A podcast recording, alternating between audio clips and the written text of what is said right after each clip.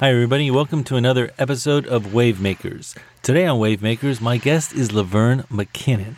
Laverne is a personal and leadership coach who served for many years as an executive with CBS and who is currently an executive producer on the Netflix show Girlboss. I really enjoyed my conversation with Laverne, who talks to us not only about what it takes to become a wave maker, but how she has dealt with tidal waves that threaten to not only knock her overboard, but to wipe her out. Thank you for joining me for my conversation with wavemaker Laverne McKinnon. Welcome to Wavemakers, Laverne. Thanks so much, Steve. I'm really excited to be chatting with you. You know the question I'm going to ask. When you hear the word wavemaker, what comes to mind? Well, I have to say that I love your definition of wavemaker in terms of making a positive difference because when I initially heard wavemaker, I was immediately taken back to my childhood where my father would always say to me, keep your head down. And so the idea of making an impact on someone, whether it's positive or negative, felt really scary to me. Uh, and so I think of it in terms of like someone shaking up the status quo. And and then I immediately become a, a, little kid and go, oh no no no no no, don't do that. Um, keep my head down, keep my head down. And so I think that as I have grown and matured, that I like to think about positive change and being a wave maker in small incremental steps as opposed to like being a bull in a china shop, which I think that there is so much value in being a bull in a china shop at times, but I like to be like the slow, steady tortoise. What would make him say, keep your head down? Like, where do you think that came from? I think it came from my father was a child of the depression and his mother died when he was nine years old. His father was an alcoholic. Um, my neither of my parents graduated from high school and my my mom was japanese and my parents met during the korean war when my father was stationed in osaka. So they both really came from very troubled traumatic childhoods. And so i think that they learned to keep their head down as a survival mechanism uh, that worked very well for them. And so i think they that's what they taught me and my brother and my sister as well out of love. And yet you ended up going into a field where it's all about either or making sure that your products are seen uh, and getting out there. So, in the introduction, I mentioned that you are an executive producer on the Netflix show Girlboss which I am enjoying very much. Sophia, the girl boss, is a young woman struggling to make an impact and dealing with all types of challenges. Um, she is she's a person who's not keeping her head down, even though circumstances and barriers and maybe even her loved ones might like her to keep her head down. So I was wondering what motivated you to want to see this program on the air? Well, first off, thank you so much for watching the show because it's the the primary audience is really young women. So thank you for, you know, potentially going outside your comfort zone to watch this. And also thank you for picking up on the fact that this is a character who does not keep her head down, that she is a risk taker. The show is based on Sophia Amoruso's book Girlboss and it's autobiographical. And when I read it, what I loved about it is that Sophia is so vulnerable and she in the book calls herself on her own bullshit. And i really appreciated that. I felt like that was so um, bold and brave and she really owns her needs and her weaknesses along with her strengths and her talents. And so when kay cannon my producing partner um, created the show and is the showrunner we were really really united in wanting to create a role model for other women to be able to show that we can have permission to as women to have all of our colors. So going back to keeping my head down i was really taught that i needed to be compliant and happy. And uh, you know and if i was angry confused upset lost immature unprofessional that that absolutely was not okay And as I've grown and matured, it's part of what I want to plant my flag about. And, and Kay, my partner, she wrote the Pitch Perfect franchise. She directed the movie Blockers. She has a, a new movie coming out that's a retelling of the Cinderella story, which has never been told from um, the female lens before. And so what we're so passionate and committed to is again giving permission for women to be all of their colors. And that's so that's really what drew me to wanting to tell that story. For millions of people the world of television really holds a powerful allure. So can you tell us a little bit about how you became interested in this field and how you rose to the executive ranks in the television industry? I grew up loving storytelling when I was little, my sister taught me how to read at a very young age, and I idolized her. And I just I read everything that she read, and then just you know the nature of how I grew up, I got to watch a lot of television. There weren't any restrictions in how much content I could watch, and so I was always drawn to stories. And at one point, I thought I wanted to be an actor when I was in high school, and then I discovered that there were actually people behind the scenes. Oh, there are writers, there are directors, there are producers. And being in front of the camera absolutely felt like, oh, that's not keeping your head down. But being behind the camera, I was like, I really discovered how I could thrive. And I think there are like four things probably that helped me succeed in the entertainment industry so far. And the first one is is just is luck. I just frequently was in the right place at the right time and then, secondly, I was able to follow up on that luck by knowing that I was lucky and working my ass off to maintain that opportunity and really to be able to make use of, of those opportunities as much as possible and not being afraid to get down and dirty. So there was never any task that was and continues to be too small or too big. It's like, I, I will do it. And combining that with the fact of just like owning that there are so many things that I don't know. And I feel like my life and my career really shifted. And that's the third thing is that I was able to start to be okay with not being the smartest person in the room and not always having to try to prove myself and to be able to like really just listen. And then the fourth thing to come full circle in terms of being really lucky is that I have been really fortunate to have advocates in my professional career that have uh, really stood up for me and pointed at opportunities and helped me learn how to call myself on my own my own crap.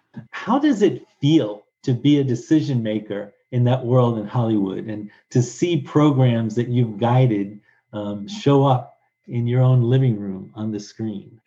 Uh, I I love the questions that you ask. They're they're so um, they're like deeply thought provoking for me, and it's it's a mixture of feelings. The biggest one is a combination of fear and gratitude. When I work with writers and directors and actors and other producers, it feels sacred to me because of the level of trust that people have in me and the trust that I have to put in others. And so it becomes a deeply intimate experience because there, like, there are no guarantees, there are no cer- certainties in life at all and and so the relationship and the opportunity to champion someone or champion or advocate for an idea it i don't want to screw it up. And and knowing how much someone trusts me to help guide them across the finish line it, it does feel sacred. And so to coach myself through it i really try to focus on gratitude that I am being given this opportunity. Um, but if I'm honest with you, which I really want to be, it's it, it's scary. It's scary. it's scary because these are are people with stories, and it's personal to them. Yes. Yeah, it's personal on so many levels because part of the creative development process is we really dig for why do you want to tell the story? What's important to you about it? Where is this coming from? And so we dig and we dig and we dig. And then we also offer up parts of our own selves, the nooks and crannies and the things that feel shameful or you know embarrassing or humiliating um, we pour all of that in so that every project, every character, it's it comes from a place of emotional authenticity that then will become relatable to audiences. When you come across something that is real, you're drawn into it. Kay and I ultimately we really want to champion and we do champion underdog and underserved stories like the one from Sophia uh, as well, where it's like a, a, deeply flawed character. A woman? What? It's like, you can't show that. And it's like, yes, that's what we want to show is that we are imperfect human beings. Just to, to shift focus a little bit, you have spoken in the past, and, and, and this is one of the, the other reasons why what I was drawn to you and your story is you've talked about being an executive in a very high profile field and having the influence over shows and, and people's lives, right? You've also been candid with the challenges that you experienced when your time at CBS was over. You've experienced some situations in, in life that can be considered tidal waves. And so I was just wondering if you would mind sharing a little bit about those tsunamis and maybe how you were able to overcome them. I I feel like I'm I'm not unique in the sense that boy oh boy i've had so many tidal waves in my life being fired from cbs i've been divorced i've struggled in terms of starting a family. Yeah just you know my mom died in 91 my dad died in 2006 at the same time that i was being fired from cbs so that was a, a double uh, a double tsunami for sure what helped me through it was well i've been in and out of therapy my entire adult life and and i'm a big believer in therapy and and how helpful and healing it can be. When i was fired from cbs therapy wasn't helping me and i wound up working with a coach for the first time. And what she did for me in a way that was unique from therapy was i really had to go deeply inward and grow up. Maturity is not about age, maturity is about taking responsibility for one's actions and one's words.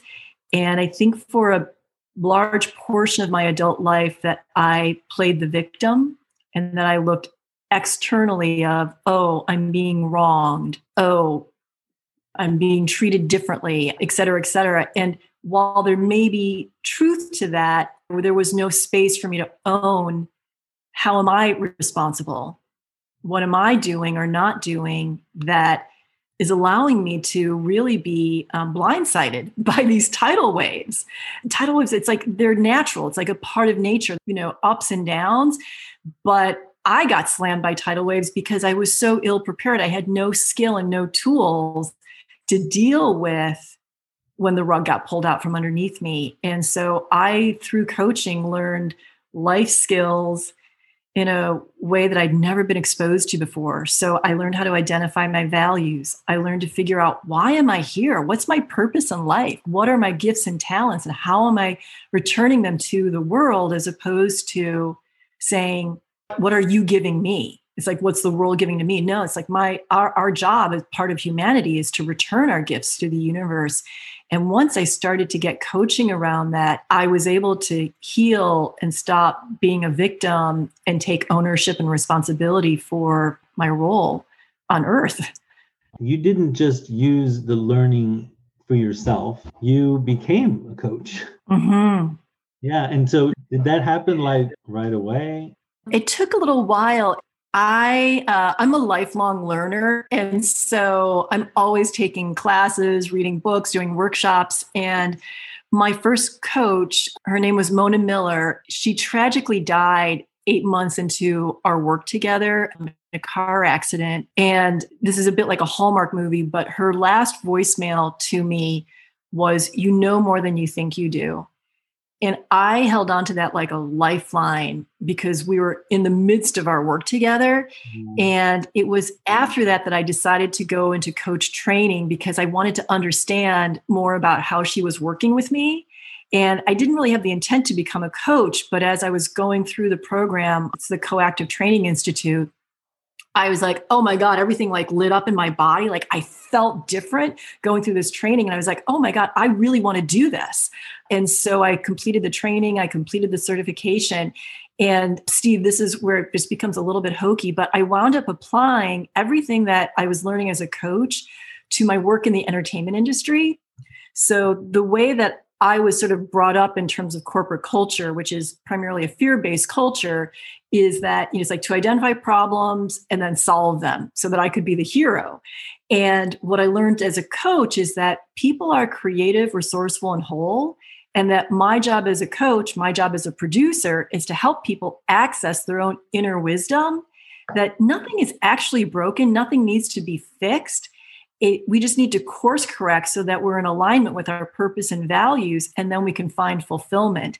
And so I started applying what I learned as a coach to my professional life as a producer, to my life as a professor, and also as a parent. so, and things started to transform.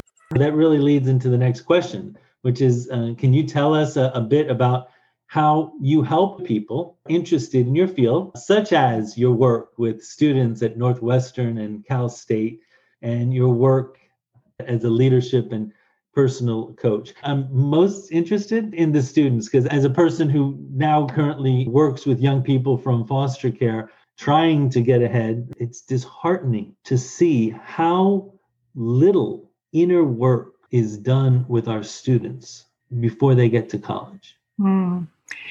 The commonality in everything that I do as a professor is we do work on values and values identification and also life purpose. And that's just like the core of it. So, students are taking a class on pitching and persuasion, or students are taking a class on the business of the entertainment industry. And it's like, why are we learning about our values? And it's very confusing. And it all comes full circle because when we are out of alignment with our values, out of alignment with our purpose, um, several things happen. One is we feel grumpy. We we can feel it physically and emotionally and spiritually and intellectually, and so we're not showing up as the best versions of ourselves. And when we're not showing up as the best versions of ourselves, then opportunities dwindle and then when opportunities dwindle, it becomes like the spiral of like, well, why aren't I succeeding? Why aren't I getting, you know, a shot? Why aren't I at bat? And it's because you're out of alignment. And so, you know, it's like we have got to go inward in order to go outward. And uh and there are other skills that we we really work on as well like listening learning like there are different levels of listening and learning how to listen to oneself as well as listen to others and so that's like a big through line that serves as the foundation.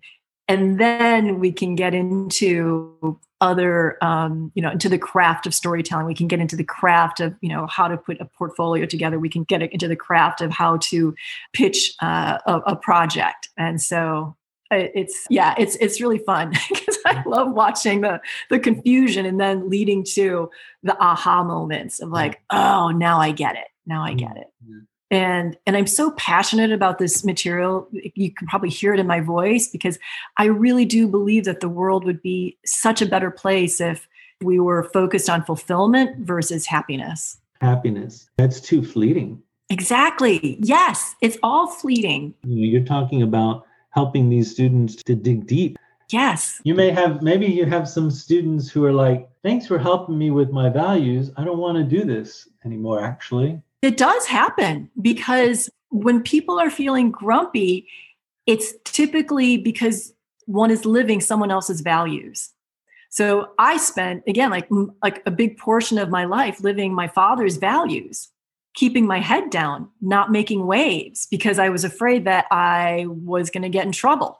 And and so I had to do a lot of inner work to say that was a strategy for my father to succeed and to you know thrive and to survive his childhood that's i don't have the same circumstances. I'm not a child of the depression. I'm incredibly fortunate. Um, and so i have to figure out what's important to me.